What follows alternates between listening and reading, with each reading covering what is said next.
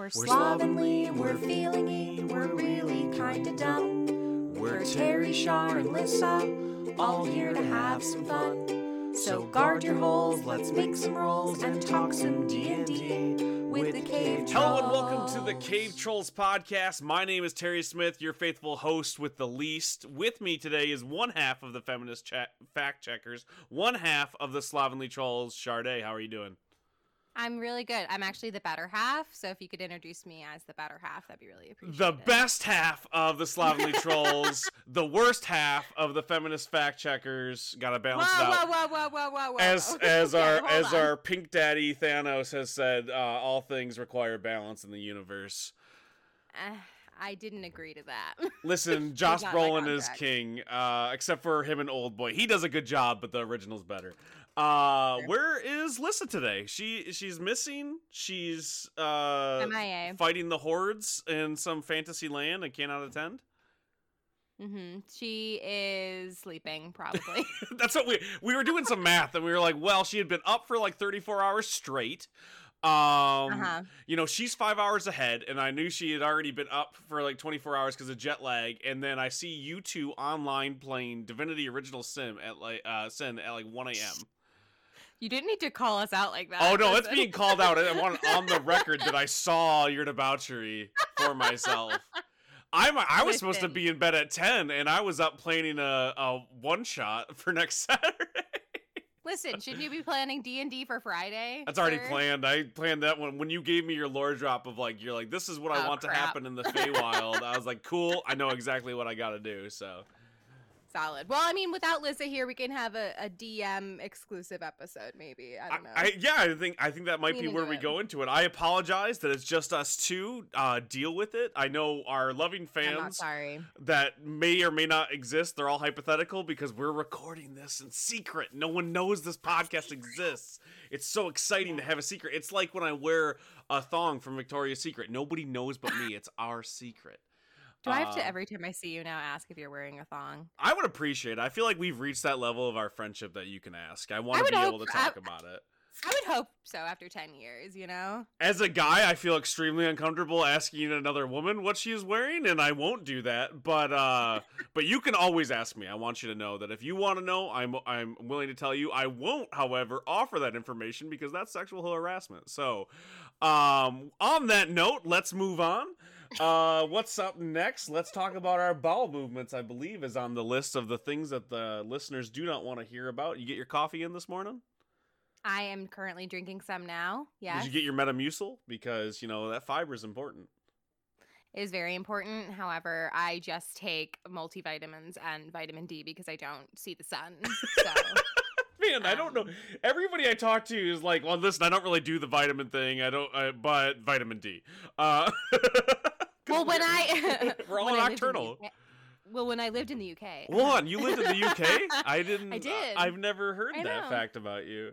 I know, I'll tell you all about it. But apparently, when you live in the UK for um, around two years, most GPs, which are their general practitioner doctors, they recommend that you start taking the vitamin D supplements because just England doesn't get as much sun as some other places. So they just they always re- because and if you don't take vitamin D, you get sicker more often, and that is hundred percent true. I was I was getting colds. Well, I was also working in primary schools, but I was getting colds like every couple of weeks, and then I started taking vitamin D, and it was fine. So Well, there you go. Um, all the things that Alex Jones says are true. Take those vitamin supplements, and the the Mhm. water's turning the frogs gay, right? So that makes everything Exactly. true. Yeah. Okay. Yeah. I was making sure. I, especially the water in the Thames, yeah. My mom was afraid to tell me that she started taking vitamin D because I always her, I'm like, don't listen to any of those like hawksters like trying to get you to like eat vitamins. And then she had, to, but her doctor, her doctor, her medical, her, her primary physician was like, hey, you have a vitamin D deficiency. You need vitamin D. And she was afraid to tell me. I was like, no, mom, that's the time where you do take vitamins. God damn it. Yeah, no, you listen to your doctors, You everybody. listen Listen, to your to, your actual doctors. Oh my gosh. Anyways, this is not uh what are you taking podcast. This is what are you rolling podcast. And today we're talking Mhm. about D&D things in the news like the classic gold box D&D games hitting Steam, Tiny Tina's Wonderlands and a new 5e supplement that's going to allow you to play some Penny Dreadful in your 5e campaign. So let's just jump right into it. Shardae, as a fan of Yeah. Divinity Original Sin, are you going to go check out all those classic D&D RPGs? Well, as a fan of Divinity Original Sin, I have never played any of the original games, D&D games on computer or otherwise. Um so I think I need to educate myself. I would love to play the originals. I just I don't have a history with them, so I don't have a just irrepressible urge to play them right away. I Yeah. just started playing the original Baldur's Gate like a couple months ago, and I've already put it down and haven't played it in a very long time. It was very difficult. Um, there's a huge difference in the games, right? Like Baldur's Gate, if you go back, like when people picture Baldur's Gate, I think you probably picture something closer to Divinity Original Sin, but that's not the case. They're they're hack and slashes. They're Diablo likes, I guess, if you want to compare it to something. yeah, Um, and these are not that. These are like classic RPGs, um, even closer to point and click sometimes. Uh, oh, sure. it- they're they're cool, and especially at the time when the only thing you could get close to D and D was Final Fantasy one and two in the West. These are so Mhm. cool like that. Fun throwbacks. Oh my God! Will you beat your head against the wall if you go back and play them? like, yeah, uh, if you don't have nostalgia for it, I I I have a like a problem recommending them because they're a little Yeah. obtuse. But if you jump into them, they're really cool because they added a feature with these new uh, gold box games where you can run through a lot of them with the same party and transfer it from game to game. Oh, that's super cool. And as a kid who grew up in the 2000s playing all of the dot hack sign games, which blew my mind. So you beat a dot hack sign game, which is like the most convoluted anime MMO. It's Sword Art Online for you, you know, Zoomers out there. Um, it's Sword Art Online before Sword Art Online. It was dot hack sign. And you can Mhm. play the dot hack games. You beat the game, and then you buy the next one and load your character into it. So you got to level 100 in the first game. Now you're starting at level 101, and you got to get to 200 by the end of this game to get to be able to fight the next one. And you can't just start the next one because if you start at level one, you're fucked. Um, Yeah. that's how they get you. And now you can do a similar thing with these. So I'm excited to do it. I am one of those crazy people who are addicted to to JRPGs and turn-based RPGs in general. I'll put 25 to 40 hours into any game and get about halfway through these fuckers because they're like 160 hours. Um, Yeah. Because so you have to do everything. Every you- I- side quest. and every side quest. Who doesn't do all the side quests? What monsters are I like? don't- I'm not going to help you get your grandfather's ring. Fuck you, peasant. I have no idea. I so uh Lyssa and I uh, on top of playing the original Divinity Sin, Divinity Original Sin, the first one, we also play Divinity Original Sin with friends on co-op. Yeah. And we um one of our friends that we play with, he just he doesn't read any of the dialogue. He doesn't do any of the side quests. He just murder hobos everyone. oh man, and- so it's like a like pure D and D experience for you. The one person in the party is like, I'm just gonna punch the wolf. We have to babysit him. Literally, we will go off like just trying to fill out the map, and somebody will always have to be babysitting him because he always gets into trouble. He always gets into fights that we are way too low level for. And he doesn't remember how to turn in quests because he just like clicks through all the dialogue and doesn't understand what's happening. Like, oh, who's this person? Oh, who's this person? It's like, oh, I don't know. Maybe you should like read the dialogue and find out. Jeez. No, no, no, no, no. That would make sense. Right? And you can't make sense in a co-op game. Obviously, it has to be all chaos all the time. Which I'm a fan of chaos, but there there's a limit for me. Plus, I just really like RPGs and I like immersing myself in the story. So I mean, it's probably just a personal preference. I think what we do to get around all this, because I know, like you said, you kind of want to check them out, the the classic gold box games, and Yeah. I've played them before. I think we maybe add that to our Steam lineup for some of our Twitch streams. Ooh, yeah, we could do that. because they're really fun. My my other idea before these were announced, this, this got announced like two three days ago when we were recording this. Um, before Mhm. this was announced, I thought about walking you all through uh Final Fantasy One Ooh, sure. because that was my first experience with D and D stuff. Was Final Fantasy One and weirdly enough Final Fantasy Seven. Uh, that was the first time like I had taken a turn and casted a spell and you Yeah. know like tried to beat someone's HP. That was my first experience with like the D and D idea. And uh, these these games are cool again for me going to a friend's house and like loading up their Mac or like their weird ass PC. we played Doom and then these D and D games, so I have some nostalgia for them. Uh, but I think if we weren't doing it for entertainment, I wouldn't say let's play them. But maybe we add them to the list of random shit we were trying to play. Do we need to be slightly inebriated? Oh, what I think anything you play that's retro, I I think that's the best way to go about it. Like I'm a big like I've arcade been- guy, and my wife's always like, "Well, if we're gonna go, let's get some beers." I'm like, "That is the correct way to do this with me." That is correct. I've been playing the original Baldur's Gate wrong. Next time I boot it up, I just need to have like a cider or something. every time take you take, yeah, every time you take a potion, you take a shot. Perfect. I love that game. Do it Um, alone in my computer room. Yeah. I don't I don't know if I ever beat the original Baldur's Gate. Uh Baldur's Gate 2, I believe. Was that the one on PS2? Which one allows you to have Drizzt in your party?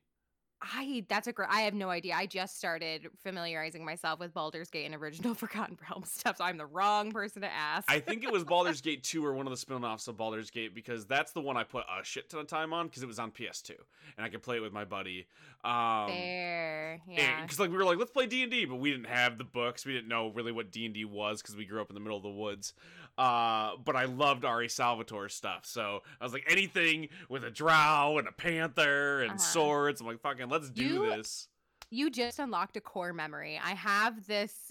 I just had this flash of I was. I'm in my friend's basement, and we're playing their original Xbox, or Ooh. it- and we're playing a D and D co-op game. i bet you it was Baldur's Gate 2. It had to be because I have. I think we started playing that game before we ever started doing a campaign because I played with the same like at least one of the same friends I was playing with. It was me, my friend, her brother, and my brother. And we all played. Oh my god, it had to be Baldur's Gate 2. I just I don't remember what happened in the game at all, but I remember playing together. I remember it being very isometric looking. mm-hmm, mm-hmm. And that sounds maybe like Baldur's we were Gate in hell. I don't remember. It could have been. It could have been like a uh, Diablo. Like there was a few back then, especially on the original Xbox. But there's a there's a good chance you were there. If you remember, if you have memories of breaking barrels and killing large rats, it was probably Baldur's Gate. I do not, but I'm gonna message my friend now after we record and see if she remembers what it was that we played because it's gonna bother me what it was. It sounds very Baldur's Gate. It sounds very Baldur's Gate, and I'm pretty sure Dungeons and Dragons was in the title.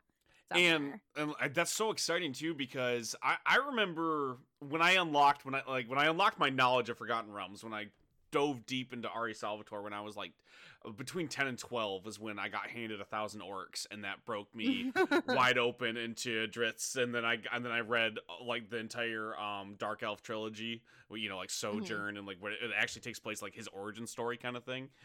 Yeah. Um, right before that, I had started to notice there was these themes in these games. So I had heard of Baldur's Gate, and I had heard of Neverwinter Nights. And a couple Mhm. of other games like that, and I was like, these all have like the same spell names. Kind of like when you play Final Fantasy, and you're like, oh, that's Firaga, like that, like they Yeah. have that motif. I was like, these things have like these same spells, and I've heard this name pop up and they keep saying drow and shit like that. I'm like, I wonder if that's like a shared universe or something, or if it's based on a property. And then I start reading Ari Salter. I'm like, this is D and D. This is what D and D is. This Yeah. it's all the same thing, and it blew my mind. And it was it was like an awakening. I was like, I must get my hands on these games. it's just you're one of the many gifts of just like somebody with really wide eyes and the universe is opening up behind them. Exactly, because if it didn't have D and D in the title, I didn't know that it was part of that thing. Um, which is also like bad branding, like on their parts.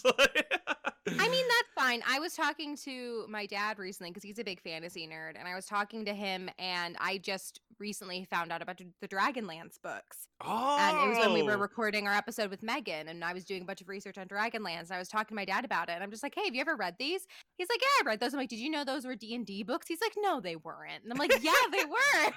they were. D and D before Forgotten Realms, basically. Yeah, exactly. He was mind blown. He had no idea. And yeah, I just I blew his mind with that one So- because like they don't even ahead. share the same names as any of the Forgotten Realms people. They have like Takhisis instead of Tiamat and um what Paladine instead of Paylor or something. Yeah, because it's a they, di- they it's a different names setting. It, it was Yeah. whole cloth. So before, so when they little, I'm gonna do a lore drop on you real quick. So when Sure. R.A. Salvatore was writing, as well as he's not the only one. There was several writers at the time, like they were doing like the Waterdeep trilogy and several other like different Mm-hmm. books in the Forgotten Realms. The rule that came down on high was this has to be canon to the game. So the spells you're doing, you can break some rules, but for the most part, it's got to follow the rules of Advanced D&D, which was the version at the time. Um, before that, when they were like, "Hey, we just need more people interested in the shit that we're doing. It doesn't have to be exactly the same, and everyone plays games differently, kind of like how we do 5e now, where it's like it's it's mostly Forgotten Realms, but we kind of do our own thing." Um, they were like, "Hey, go write this," and that's what Dragonlance was. It was, "Hey, this is mostly D and D, and we're gonna put our branding on it, but it's its own setting." And eventually, supplements came out to support that, and it's its own thing. Um, and there's a couple of different uh, Dragonlance books you can go out and buy, but for the most part, it was its own setting. and People didn't know the connection if you weren't a huge D and D nerd or a huge Dragonlance nerd. And now with the Multiverse of Madness, or no, that's that's the Doctor Strange movie. uh, Mordenkainen's uh, uh, presents the multiverse of whatever. I can't think of. uh, yeah. Monsters of the Multiverse. Damn it. I got it. I got it on a sticky note here if, in case people thought I fine. yeah. Um that has some Dragonlance stuff on there and they've talked about returning to that setting. I saw Um, an article about that. Megan posted about that. Yeah, yeah, super psyched for exactly. it. Yeah. So so there's there's going to be some more Dragonlance stuff. So it's really cool if you're a classic D and D nerd and you really like those novels before the Forgotten Realms ones that you can go jump back into it. It's always bothered me because I'm a Forgotten Realms guy that there's no connection. There's a few characters that had hopped between universes and because of the multiverse everything's connected. But for the most Right. part it's its own setting and there's so much useless knowledge happening in my brain. I've never gone back and read all of the Dragonlance books. But the idea that they're going to try to connect it through some things um, is really really cool. And if you like dragonlance with it coming back i recommend going back and checking out some of those novels. They're a little hokey in some parts. Um, it's like reading wheel of time without some of the modern cheek to it Mm-hmm. so like there's there's some things you'll get into you're like wow that's just a nice knight you're like is there a secret there it's like nah he's just a nice knight that's just kind of his thing No, Nope, just the archetype. That's it. No, no, no more depth there. but they are really cool and they're classics, so I, I do recommend that. But yeah, I wanted to dump some of this random knowledge I know about Dragonlance. Always, always here for the lore drops. So moving on to the next thing is Tiny Tina's Wonderlands. Do you give a fuck about Borderlands before I jump into the description? I know of Borderlands. I've been told to play Borderlands. I just haven't gotten around to it. Slash, don't own them yet. But I, I know of Tiny Tina's Wonderlands. You can't like be familiar, I think, with video games, especially RPG video games and D and D without knowing about it. I feel like because I, I found about it out. I found out about it not like against my own will. I just heard of it. Someone tied you down and was like, "Play Borderlands." play border i mean i'm sure somebody has wanted to because i've been recommended it for years but i just haven't gotten around to it yet um but I, I i heard about it like on one of those youtube countdowns or something i think for the first time of like Top ten That's- games to play with your friends while drinking. Yeah and then tiny tina's wonderland specifically uh like on like a top dlc one or like a top side quest one or something and I heard about it. I'm like, well, if anything is going to get me to play Borderlands, it's obviously this. So I know of it. I just never played it. Okay, well, let me jump into it. So, Borderlands is a Diablo like but first person shooter. So, you know, you kill things, they drop loot. You go, it kind of coined the, the, the, the term looter shooter. Like, so if you've heard that, Borderlands Mhm. basically created or really mastered that genre. Um, you pick one of, uh, I think, five classes. Maybe it was just four originally. And you go through, you're, you're in like a feudalistic future. There's a corporation that owns the universe, and you're trying to find this hidden treasure on this planet that's not Mars, but it's basically Mars. And uh, there's some magic involved, a lot of mutants. So high fantasy meets sci-fi, kind of Dune esque. If Dune was really funny, that's Borderlands. I've Um, heard very good things about the humor of Borderlands. I just I do recommend the quality of the writing. Like if you just want to go through, it's funny. It, there are, is some heartwarming moments. Um, I, honestly, you know what it scratches of a little bit is Terry Pratchett almost. Um, Oh, obviously more like the yeah. American crassness of it. But how Mhm. everything is a little heartfelt, a little earnest, and cheeky. Like I get a lot of Mhm. Discworld vibes. If you my my classic fantasy people out there dropping Dragonlance Mhm. and Discworld all in one podcast um that's the kind of comedy that it strikes me of but like updated a little bit more of that western crass. Uh anyways though there's a character in that first game as well as the second game called tiny tina and she's this little insane pyro girl who um eventually joins like your crew and you blow shit up and do missions for her. At one point she runs a little like fantasy game and through some sci-fi shenanigans it comes real and that's the DLC for Borderlands 2 where you go fight dragons instead of the crags or whatever they're called that are basically the flying monsters from Tremors. Mhm. And that was really, really popular. One of the most popular DLCs they had ever done. They finally broke it out. It's its own standalone thing. This game, Tiny Tina's Wonderland specifically, is its own thing. It's its own game. It's kind of a Borderlands like. It's got most of the same mechanics, but it's all fantasy themed because the idea of the game is Tiny Tina is running a D&D game for all the people that you normally play as and you are playing inside of said D&D game. So you're not playing um, the berserker, you're playing the berserker's character that he rolled in her D&D game. That's awesome. Yeah, so like there's a lot of metatextual stuff to it. Um it's a lot more fantasy themed, a lot of a lot more uh, melee combat as well in the game. Uh, it, it looks cool if you like D&D and you like Borderlands, this is when I would recommend it to you. I kind of got burnt out on Borderlands back in the Xbox 360 days. Got my fill of it. I, I don't really need to go back to it necessarily. Um, but if you like Left 4 Dead or any of those, jump in. You're gonna have a good time. But if you want a lot of good D and D jokes, like a lot of the cutscenes, like cutting away because they rolled a one and they now they gotta fight the boss, shit like that. It's it's a fun Mhm. time. I recommend it for that. The price tag's a little steep if you just want some D and D shenanigans. I much say that you check out the classic gold box D&D games for cheaper on Steam.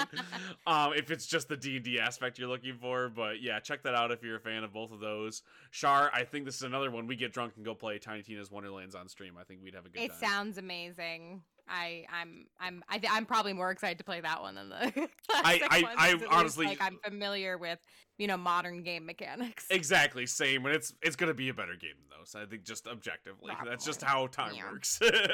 That is, it just gets better. Video games, at least.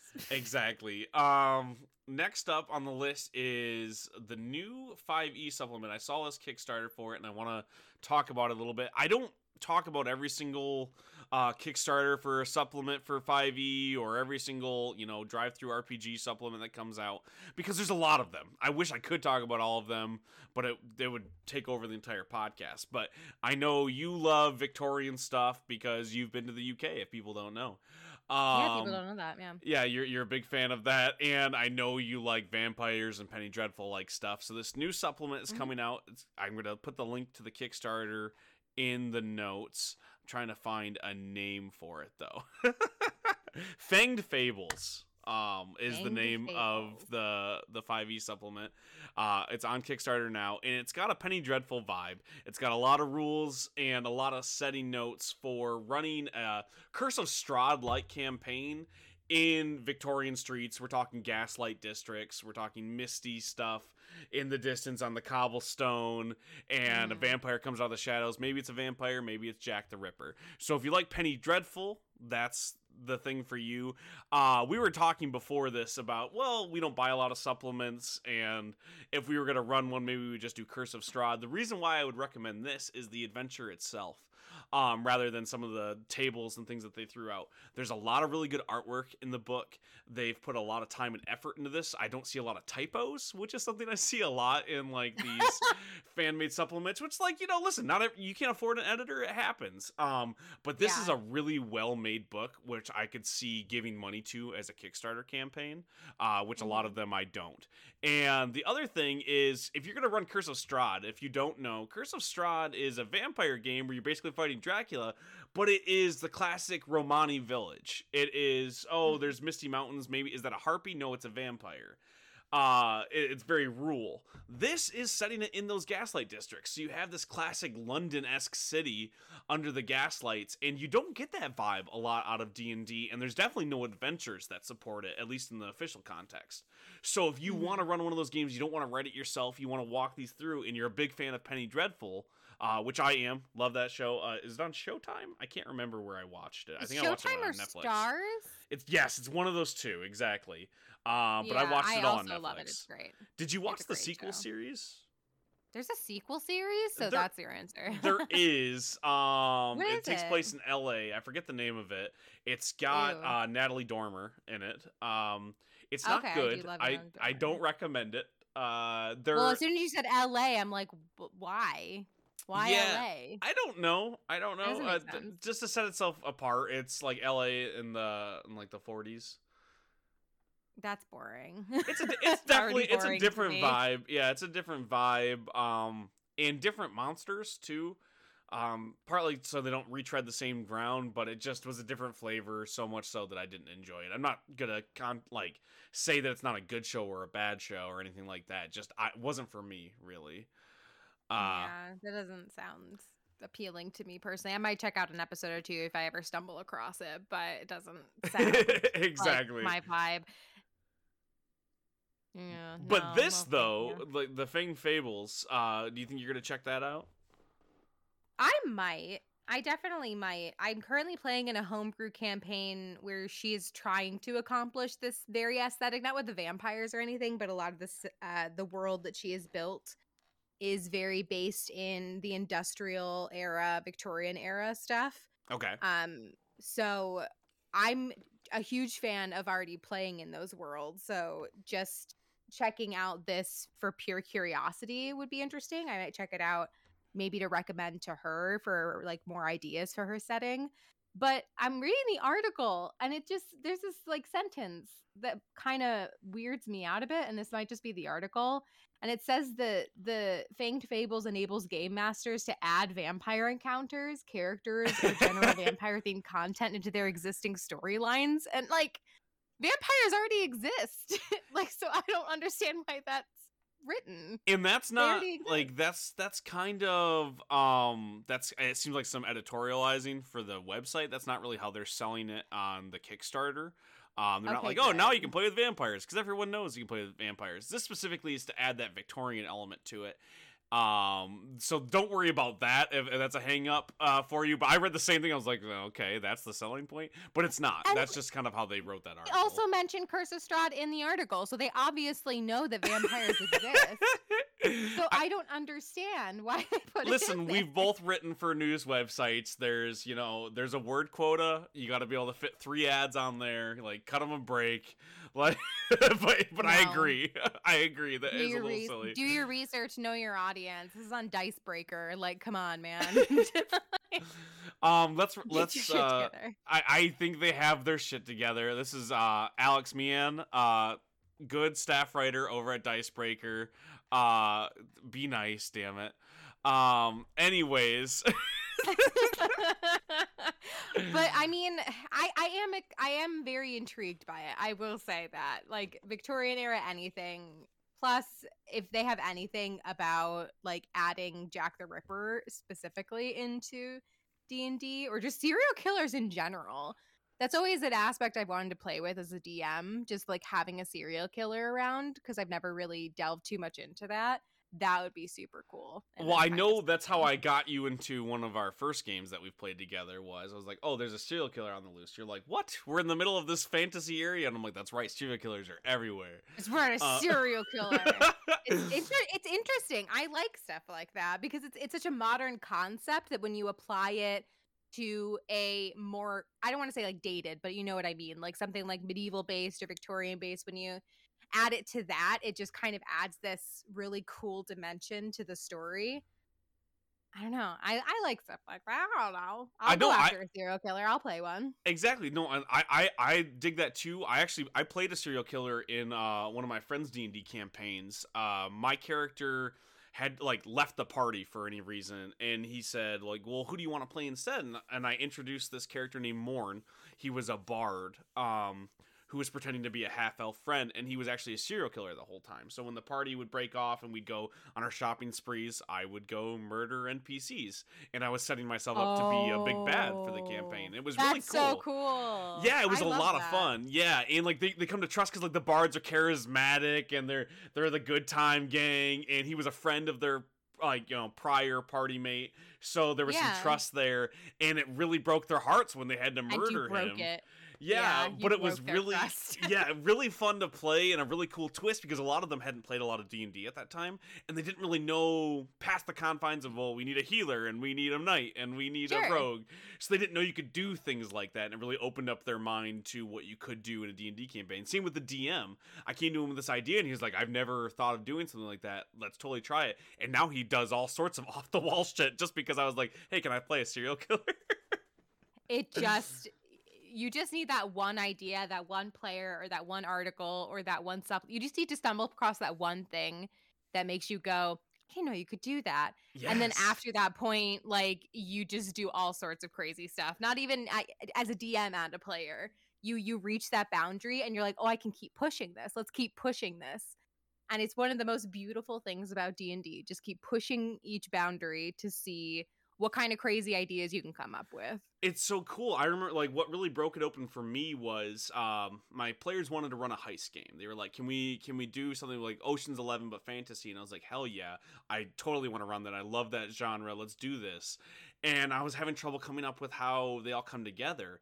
And my buddy Jerry was like, "Hey, it'd be kind of interesting if like I was interrogating them and that's how I joined the party. Like they offer me a better deal." So I came up with this idea where they Hmm. all get kidnapped um, and they don't know why. So the first time they meet each other, instead of it like at a bar and they agree to go on this campaign, is they are kidnapped and they're all basically being uh, recruited to be part of this gang to go on this uh, this heist, and uh, they they don't know why they're being interrogated or that it's a job interview basically, and that came together because of all of my players having this idea, and now. That's one of my, my most fun things in my head is like how are we going to do that first episode where they all meet Yeah.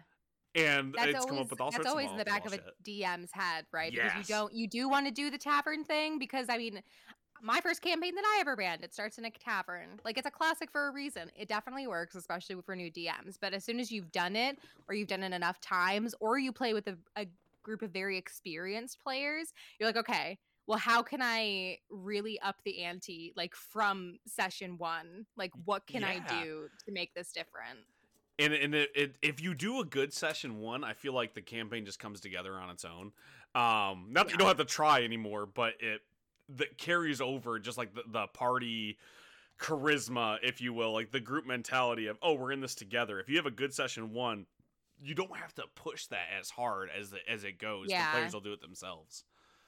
Exactly. Yeah. When you start off on that foot. But conversely, you know, if you have kind of like a mediocre, kind of a bad session one, I would also argue that doesn't mean you're doomed. I've had No, no. DMs in games that I've played. I've heard of other people having kind of iffy sessions, like either they're new DMs or experienced DMs, and they're just like, you know, this didn't really jive. Or we just got off of a really long campaign. I tried this over and I don't really remember how to run early stuff. Yeah. And there's absolutely no shame in that either. If you have a bad or a mediocre session one, that doesn't have to define the rest of the campaign either Mm-mm. at all. Like it, it starting out great, sound, starting out good and then building on that good is great. That's the goal. But if you don't achieve that, that's okay too. That doesn't mean you're a bad DM. no, it doesn't. I apologize too, because it does sound like I was like, "Well, if it's not great, you're fucked." I would No, argue I though, if your session three is still bad, maybe think about changing it up. yeah if you're if you're doing the same things and you're still feeling some sort of way i again i argue like if you if you keep want to keep trying and your players want to keep trying then keep trying But if you don't, then just start something new. There's nothing wrong with that either. Like we need to be be nice to your DMs. be nice to your play. Be just be nice to each other. Like it's okay. It's a game. It's fine. so back to the Penny Dreadfuls fabled uh our uh, Fanged Fables real quick. So one of the things that drew me to this, number one is the price tag. For a dollar, you get the full PDF copy. Um, oh, nice. Yeah. Yes, and I, I highly recommend that. I, I buy most things PDF wise if I don't absolutely need to get my hands on it and hard copy. Mhm. Just because limited space, I have a bunch of kids. It's also expensive as fuck to buy shit in print. It's so expensive. and being able to control F and go, where the fuck is that table? Like, I, I do appreciate that Yes. ability. So the $1 PDF is awesome. And then the other thing is a lot of times when you get these supplements that want to give you this flavor, um, and this is no this is no detriment to theirs or a critique or anything. A lot of times they pull out elements. They go, okay, I want to run a Penny Dreadful campaign, so you can only play as a human or a human with one of these ailments, you know, werewolf, and some sort of supernatural tingent to it, right?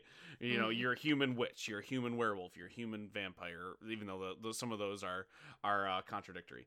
Um, but you, you get the idea. Uh, this one doesn't. This one comes up with reasons why the orcs are there. What is the orc society in this Victorian setting? Uh, so they don't just pull out all the elements and go, now it's Penny Dreadful. They really found reasons and cause for a lot of the 5e rules to still exist in this setting. Like even Curse of Strahd doesn't do a good job of that. I would argue. The, you you move to that area, and there are other races, but for the most part, you're playing that classic Van Helsing Romani village. There's vampires in the hills, uh, Mhm. mostly human NPCs. This one does a really good job of going. No, you're here playing fantasy. You have an orc in your party. There's gnomes around. Um, this is them in that Victorian setting. So that really draws me to it. Between those two, that's why I recommend it. I just Mhm. backed for the PDF copy. I'm sorry, I'm not rich. I can't do the five dollars. Oh, it's okay. I'm sure they forgive you. Their goal was a hundred dollars. They hit that already. Just so you know, they're at like two thousand Oh shit. uh three hundred and twenty-two dollars, and their big long-term goal, like for print copies and some other cool stuff, is Uh-huh. five thousand dollars. So they're about halfway there. nice. Yeah. So shout out to them. Uh, go check out Fanged Fables. Uh, Luna Publishing presents colon Penny Dreadfuls Fanged Fables is the full name, and I'll put the, link there. The way you described it at the very end with all of the different races and stuff. Have you ever seen Carnival Row? Yes, yes, it's a lot like me of Carnival Row. I. You know, that's a show that I will critique. I don't think it's a good show. I really did. I loved it. I loved Carnival Row, but I, I- love I just love urban fantasy and I love Victorian stuff. And yes, and that's the I thing. The vibes from the show were great. The, The story vibes. they told, I think, like th- the thing is, is the good story, in my opinion, that there that is there happened like a millennia ago in that in that setting. They refer Yeah. to all the events, and they're like, "Ah, when this happened," I'm like, I would rather see that. yeah, I think I think I think yeah, it, it, it's definitely a story that um didn't start in the right place. Yeah, the problem is, is I- you know, uh, Cara Delevingne is great, and then you got Orlando Bloom looking sexy as hell, and I'm like, well, I'm in, but Man. Damn it. But I get it. I get it. It was. It's not my favorite show of all time by No, any means, but no. I was very entertained and I really liked it. And I am excited that they're doing a second season so that they can like expand on what they've built so far. Because what I've seen, I really like, and I think it it has potential to be like just a really really good show with maybe kind of like a an okay first season that can only get better because of the talent that's in the show because all the acting is great. And then also the setting is just just my cup of tea personally. And that's honestly I if you like Penny Dreadful like to get onto that like subject of where we were I I do recommend Carnival Row cuz it was a similar vibe uh not Mm-hmm. not in the the supernatural darkness of it but in the the characters really carry the story yes like definitely when you if you watch Penny Dreadful there's obviously supernatural stuff going on they don't try to hide the fact that there's vampires and witches ab- around but they're not the point of the whole thing it's the interpersonal relationships and uh I, I it was like an adult Buffy, like if I could really get you know reductive with it. And Carnival Row is a similar thing. the The story isn't about the war between the fairies and everybody in the city. They're just there. Just that character happens to be a fairy, and it and it um adds to their pathos, and that's that's why I like the show, and that's like watching them Mhm. interact is the entertaining part. It's not that there's this awesome war because they just keep talking about the war that already happened, you know. Uh, Right. and that's why and i think that's probably why it it still stands out as like even if it's not the best fantasy show it's a good fantasy show because a lot of genre snobs in any sort of media or literature or anything. There are a lot of people who don't like fantasy stuff because fantasy for a long time had the reputation of favoring plot over character. Yeah. but we've seen in like the past decade i'll say at least in media books have been doing it forever. But in me in mainstream media we've seen in the past 10 plus years 10 or so years that fantasy shows or even i think science fiction shows have been doing it for a long time Genre television as a whole. genre television as a whole has been really really getting into character stuff way more so like that argument that people have been having like in academia in just certain circles um just invalid now because there's so many good really really really good shows that are genre like they are penny dreadfuls they are high fantasy and they have really amazing probably some of the best characters in television we've seen in a really long time right And, and it goes far back. Like I, I would argue that like Star Trek was doing that, right? Like you didn't see Yeah. the action. It wasn't Star Wars. You didn't see the action. You saw Kirk go, okay, how am I'm going to think about this and solve this problem. Um, you get into things like Battlestar Galactica, Babylon Five, um, Mhm. where it's like they don't have the money to do big giant ship battles outside, so they just got to talk about the implications of war. And those Yeah. are sci-fi, you know, you know things. Game of Thrones obviously is a is a better example when it comes to fantasy, but right. the budget constraints that come with fantasy and sci-fi i think have produced some of the best character uh stories that you can get to. And like you said a lot of it is oh maybe maybe it's mostly plot. I i would argue that's really true in a lot of fantasy books right like if Mhm. you were to get into the R.A. salvatore um you know forgotten realms adventure books some of those characters are pretty thin but is that that different than when you go and watch a die hard movie it's not but also action i would argue is a um is its is its own genre like i would constitute that as like a genre Yeah, But and when- that's the. Like my action that I like happens to have a dragon in it rather than a helicopter. yeah yeah and, yeah. And so and like ah, I've always liked those. Like even I, I, I love '80s action movies too. So not not trying to shit Yeah. on Die Hard, but when it's when the idea is the action and you have a little bit of character in there, like enough to where like I care about this person and their interactions with people, you can be sparing and still tell Yeah. a good story. But when you're trying to tell like a 22 episode show, like something like 24, for example, um, even though it's Mhm. 24 episodes, but you get what I'm saying, like like that long of Yeah, yeah, yeah, I television you have to focus more than what they normally do. They just don't do that. But you get Mhm. something like Carnival Row or Game of Thrones to do a bigger example where it's like, okay, hey, we only have 10, 12 episodes. Let's let's focus in on the characters. I just feel like you get to know them so much better and it is like reading a novel. And I I prefer that over you know, network television where I get 45 episodes of Jethro Gibbs or whatever the hell his name is. Yeah, Uh, you know, hunting I- down a lot of people in the Navy, which there's too much murder in the Navy. Can I just tell you I- that? I yeah, and I I argue too that like with certain like long running shows, characters aren't don't become characters anymore; they become caricatures. Yeah. So they fall into you see this a lot with comedy too, um, like with modern like lo- Modern Family or um, Friends ran for a really long time, and I love Friends. Friends is still one of my favorite shows, but towards the end, like you know, it's the same recycled jokes all over again. Like Monica's the clean, uptight one, Rachel is the fun fashionista. You know, Joey's And they eating become these- sandwich.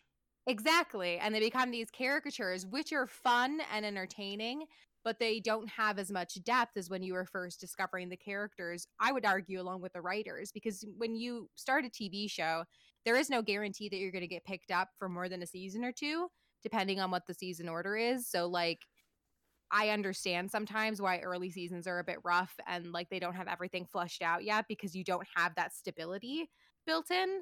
But, you know, when you get to that sweet spot of character development, like in the middle of the season, and then, you know, you have the shows that just go on for too long and they become caricatures and it's just bad.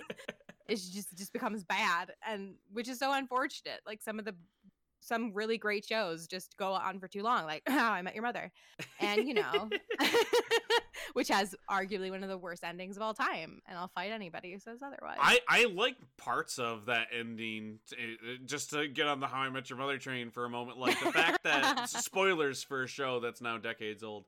Um i like the fact that he ends up with robin in the future timeline. I think that was interesting.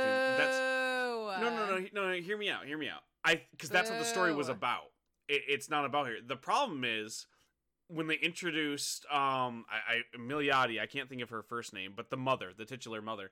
Um tracy Tracy, thank Tracy's you. I, I I can't think of the, the actress's name, uh her first name, but yeah, but Tracy, Kristen? Kristen, Kristen Krista? Milioti. Yep, yep, thank you. yeah, okay Um she was so good.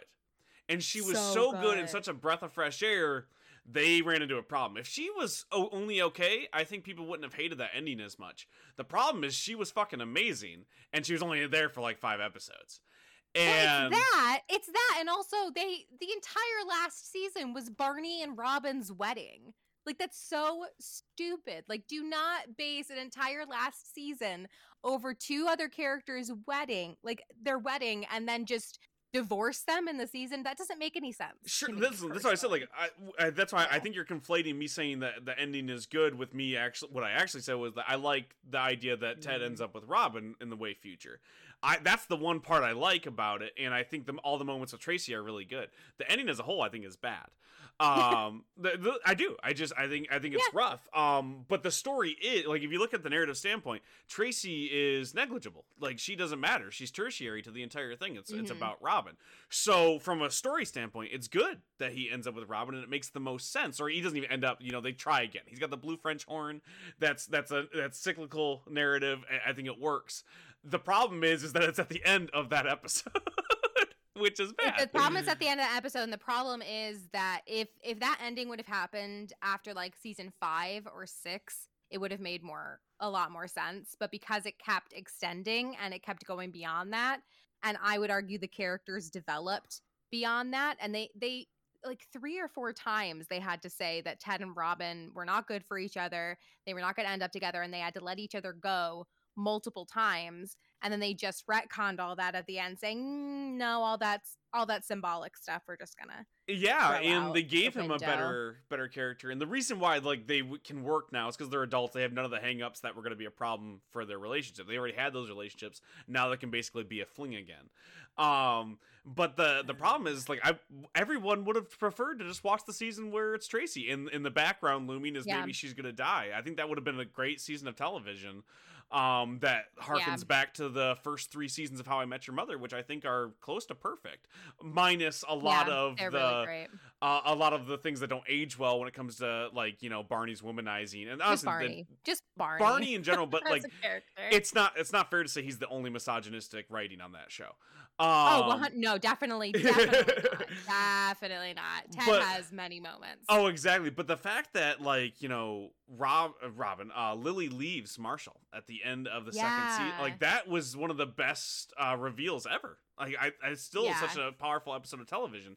The earlier Mhm. seasons of How I Met Your Mother are some of the best of TV, and are. there are smatters of that in that last season, which is why it hurts so bad that it's bad. It's because there are really cool things in there. It's like watching the Game of Thrones uh, finale. Like there are so many tiny little character Ooh. moments. Um, not just the ep- final episode, the final season. There are so many little Yeah, character se- moments that are Yeah. good. You're like, The oh, I would have loved this. Yeah. Yeah. Well, I like season six. I think they they started to rush it, but I don't think it's as bad as what a lot of people say it is. No, I think you can you could see the seams kind of tearing. Like there are moments. Yes, like, there's okay, a few rush. Like I, I never the the whole the, yeah. the fast travel thing that people get mad about, and I'm like, listen, I don't care if the cool stuff if stuff is happening. Yeah, then Yeah. that's what I care about. It's that you start to see. I'm like, whoa, that that only took an episode. Okay, sure, that only took one conversation. All right, we'll see. Sure, And then season seven happens. Like, oh, that's why, because they're done. They're done with this show. Okay. They're so done. I feel like I could talk about this for ages, but this is a D&D podcast. This is a D&D podcast. Let's bring it back. Let's bring it back around. People people are here for the asides. They love you. They are okay with me. Um so it, it's going to be okay. To wrap this up. So like we- we're basically done talking about D&D anyways, though. Let's talk about what we've been Sure. watching, playing. Uh what's the kind of BS that you want to end with? Oh man. Um well I've been going and watching some actual TV recently which if you don't know me I usually don't watch TV super often anymore. I don't really know why. I usually just watch YouTube and streamers or I have for the past couple years, but I'm finally getting back into TV. Interesting. And I started watching the uh the Dropout, so the one about um Theranos with Amanda Seyfried. Yes. I have watched 3 episodes. I think 4 are out. So I really like it. Do recommend Amanda Seyfried absolutely disappears into her role. And so far, I'm really, really enjoying all of it. And hopefully, it'll not get disappointing as the future episodes because Pam and Tommy, Pam and Tommy got kind of got disappointing. Like the more you keep watching it, but at least for the dropout, I still have hope. Do you recommend people go watch the HBO documentary before they watch The Dropout? Ooh, I've watched a couple different documentaries about it. I've watched also watched YouTube deep dives on it. I definitely recommend if you wa- if you're curious enough, it definitely it helps, but it's not necessary. But Okay. I love documentaries and I'll always recommend people um look at the look at the facts first before you watch a docu series just so you can kind of more clearly see what's dramatized and what's not. But if that isn't your jam, you can definitely just watch the dropout and be entertained by it and still understand what's happening. Yeah, I I would say the same thing because it's not really a docu series; it's a biopic, right? This is fictionalized. Um, Yeah, it's telling yeah, the yeah, same yeah, yeah. events, but they they're amping up the drama. Um, but I I do recommend sure. going check out the HBO documentary, and there's there's tons of really good YouTube deep dives that just tell like it's a true story for the most part, right? Um, they, Yeah. you know they, faked this blood testing machine all over the place, um, and it's Mhm. way deeper than that. Uh, but I, I do recommend checking that out. I haven't watched The Dropout yet. Um, it's on my list. I've seen uh, a few clips because I wanted to see what Amanda Seyfried was doing. Man, is she good! And if So you if you think she's hamming it up, if you're like, oh, that's weird. That there's no way that lady acted like that. She did. That's, 100%. she's real. like She's uh, real. They even um this isn't really a spoiler because if you're familiar with the story, they even go into her faking her own voice into Oh my the show. And I thought that was such a good touch because that was such like a, a focus for a lot of people because a lot of people didn't talk about it for a long time and then people started pointing out that her old voice and old interviews didn't match up with the voice that she used towards the end of Theranos and so they they're actually showing how at least their version of why she did that and how her voice and just that that was the moment when they started like change Amanda Seyfried started changing her voice. I'm just like this is you are her. Like there it's it's uncanny. It's spooky. if you like, have any gifted friends like somebody who's like oh wow you're way too smart for your own good and you but they make weird decisions but they can justify it in their own logic that is Sure. the theranos story um yeah. Yeah. because like she's doing the voice thing and i'm like i know people like that i know people that would do that and we could justify like well because of this and i'm like that's insane they're like no no it's not insane because this i'm like it's only not insane to you bud uh Yeah. but she just she's not surrounded by people to tell her that's not insane um that's kind of the point of the story i would recommend the dropout over inventing anna which is a similar story that's more about a con artist i recommend it so like it's a good story. I loved Inventing Anna. so did I. So, but here's the thing. So the story itself is good, and I love all of the people in it, all of the cast. However, the things that they dramatize and the things that they choose to keep true to life are picked willy nilly, and they don't tell you which ones are true. And I think that's really, really dangerous in a story that's meant to be. Mm. And that's also it's produced by the journalist that did a really awesome article. Um, She, yeah, it is. That's why part of the reason why I was so intrigued because I the the commercials, the the ads for it just made it look so uninteresting. Even though I was familiar with the story, I'm like, oh, I don't really know if I like the way they're going about this. But then I watched the first episode and I saw that the original article writer was involved. I'm like, okay, I'm a bit more invested now. Like I understand it's still dramatized up the wazoo, but like Yeah. I'm still interested. it's just that like some of the people that they characterize don't like they're kind of shit on whereas in the character that's most that's supposed to be the journalist names change she's the best character in it there's nothing wrong there Yep. um and so it's just a little problematic because they use the real people's names for everybody else Yeah, I found that kind of odd too when I found out that the author's name was different in the show than in real life. Yeah, because everybody else's name is the same. Yeah, th- that's what got me. When I read that, I was like, Yeah. oh, that's a little fucked up. However, that aside, it's a really entertaining show. And if you go and read the real the real articles and go see the real journalism behind it, um, and so you can separate fact from fiction, I I think that that's a, a little bit more of uh ideal way to watch it. So you you can follow the the real story and so you don't try to conflate the two because it's important because people got fucked over in that story. Um there are people Yeah, that were hurt by her actions exactly. And the same thing with theranos. So i i just recommend if you're gonna watch these biopics and these uh you know dramatized versions go see the real story too. So when you're talking about these people you remember that they are people that there are real people think- involved in them I think also um, mentioning that, like especially with inventing Anna, they always they do do a disclaimer saying that they, you know, everything in the everything's story true, is true except for the things except that for the aren't stuff that's made up. That reminded me a lot of The Favorite. If you've watched The Favorite, Yes, they, like yes. an occasional true story. So when I saw that, I'm like, oh, okay, it's super dramatized because like I saw that first in The Favorite where they said everything in the story is true except for the stuff that's made up, and I'm like, oh, okay, so it's definitely conflated because they're using that kind of tongue-in-cheek humor. So it's a biopic. You shouldn't take it 100% seriously, but I'm sure there's still people who probably will.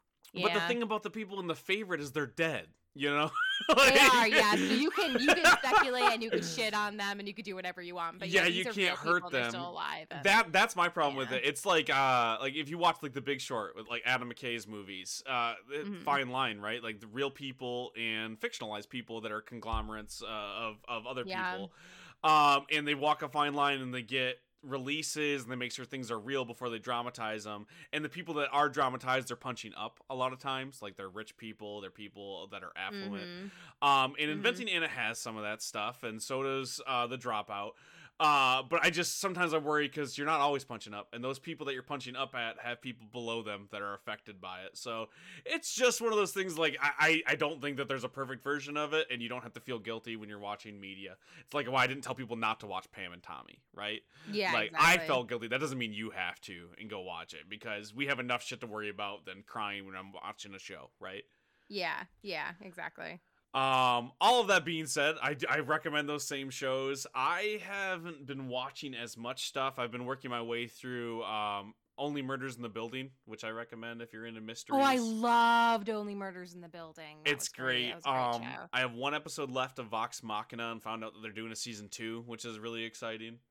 Super exciting. I- They set I- it up in the last episode too, so it's like it's hard to miss that there's going to be a second season with the way they end the first one. No. Exactly. Um, I, I won't spoil anything either, but I am excited about that. The thing that I've been putting a lot of time into because I can do it while folding laundry is watching Dropout.tv. I go over there. Dimension 20 is one of the best things ever. Brennan Lee Mulligan and the cast and the writers and everyone behind the scenes are just some of the best people creating content, period. I found out Mhm. Siobhan um, writes for Rick and Morty. So, Does she really? yes, she did. She wrote one of the best episodes of the Good fifth season is like the penultimate yeah. episode and i was like man like this whoever wrote this episode is great and then she pops up she's like when we were breaking the story i'm like god i love you You- why are you so good Amazing. it's like when i see people who popped up um so if, did you watch cracked after hours no, I didn't. so go back and watch After Hours. It's one of like you'll love it just the way it dissects media. But it was from Cracked.com, one of the best things they put out. A lot of really good, talented people. But when Cracked went under, those people didn't pop up in the limelight anymore, really at all. None of them are real Yeah. actors. A lot of them are writers. But you see them pop up on these really, really good shows, and you see the writing pop through, and you're like, oh, it's that person. And that's how I feel sometimes when I see these people from Dimension 20 pop up other places Yeah. but I've been watching Star Trek, Starstruck Odyssey, um, which is their newest campaign. Um, it's based on uh, uh, Brennan Lee Mulligan's mom's comic book, Starstruck. Um, Mhm. I recommend watching both. Go watch the campaign, read the comic book. It's all amazing.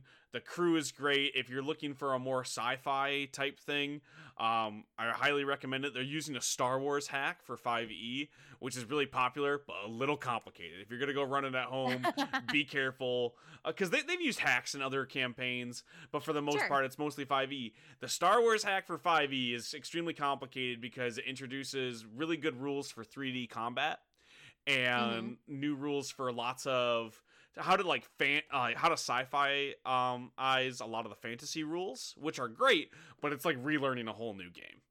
So yeah, be careful. tread with tread with caution. Proceed Tread with caution. Exactly. Um, and let's like speak for Lyssa because she's not here. Um, she's probably watching. Um, I I don't know what what do what do European people watch? She's probably watching the BBC. Um, yeah, probably watching EastEnders. She's, She's probably just watching um like you know like people who watch C-SPAN here. She's probably just watching Parliament. Uh, you know, just them oh yeah, just around. watching a bunch of old white guys just yell at each other. Yeah, she's like commenting on their wigs. Uh, because I assume they Mhm. still wear wigs, right? That's how it Oh, works. uh, Formula 500. Oh yes, yes. Um, uh, the Top Gun or not Top Gun. Uh, Top Gear. She's watching lots of Top, Gear, and yeah, uh, top, lots of Top Gear. uh, the Mhm. Great British Bake Off. Obviously, yep, because all British TV, British is European. Yes. Yep. Yeah, that's especially after Brexit. e- especially after Brexit. We all know that. These, uh, I can't think of uh, Sky TV. She's watching Sky TV. That's more than Sky just. uh, TV, that's more than just Yeah, like that's- Britain. Like that. th- There's other Yeah. places that use Sky TV. She's watched a lot of Sky TV. Um, yeah, that checks out. Or or she's too good for television and she's reading. Oh God, with her Twinings tea just over there with the With novel. their Twinings tea, which Listen, exists, I, I'm looking at a cup of tea in the book I'm gonna read as soon as we get off the. so I can't really talk. so you're just as bad. Uh, and also, like my wife was like asking me, like, what are we gonna, what novel are we gonna read the kids next? Because we we read through a lot of children's books, and then we also Yeah. liked reading them a novel as well, a few chapters before bed. And I was like, I think they're ready for Hitchhiker's Guide to the Galaxy. And Oh, she dropped, nice, she dropped the bomb. She's never read any of the Hitchhiker's books. I haven't either, but I know them. Oh man, I highly recommend Hitchhikers to you. I, it's right up your alley in so many fucking ways. And then, um, because you're also not an uncultured swine, I recommend Dirk Gently. And Dirk gently. Dirk Gently is so fucking good. The books are amazing. It's about a hilarious detective, but with all all of the the um really fun tongue in cheek stuff you'd get from Hitchhikers. Oh man. Like Yeah, the first sure. Mystery add it to the is list. him investigating Thor's hammer. Like it's so good. Amazing. There's a really good TV series um that came out too, two seasons that are based off the same property and they're kind of canon to it. However, it was created by Max Landis, who is kind of a notorious piece of shit. Um, oh. yeah, so comes with a big disclaimer there. I I love the show Yeah. immensely. Everybody else involved, and the show is I. It's so hard for me because it's arguably a masterpiece, but he sucks. So it's, It's like it's separating the art from the artist kind of discussion. yes, right answer. exactly, exactly. But if you don't want to deal with that kind of thing on your conscience, um, just go check out the Dirk Gently books, which are so Okay. fucking good. Okay, I will add it to my growing list. Ah, of so. They're really they're kind they're they're targeted towards like teens. Um, not in the melodrama way, but in the quick read way. Like they're really easy to Oh, get okay. through. There's a lot of um uh telenovela stuff and like audio plays of them, audio dramas, Oh, nice. because of how That's easy of reads they are. There's nothing. There's arguably that's like the best book experience. You want something that's super easy to get through that you can picture everything and just enjoy it as much as you enjoy any other piece of media. You know. Exactly. I mean, I think so. I you could probably get through all of the Dirk Gentlys and all of the Hitchhiker's Guide in like a week. And like, not, I don't mean like one book. I mean like those are several novels. like they're they're I extremely mean- easy books to read. Probably. I'm a very fast reader. Whenever I like something, I will devour it within like hours. Do you do audiobooks at all?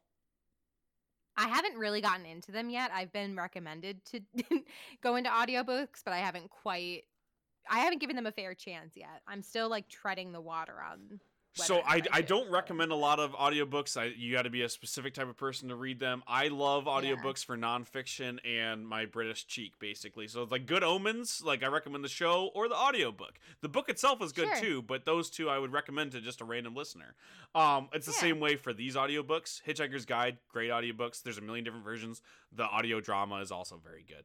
Um they're all put on by the BBC and you get like some really big name people reading them. I think the version that's on Audible right now has uh, let's see audible hitchhiker's guide i'm you know 2000 years old so i have to read what i'm Mm. typing into google Um, Obviously, remind yourself so you don't forget. Yeah, so Douglas Adams is the author of those books. I realize I, I neglected to say his name.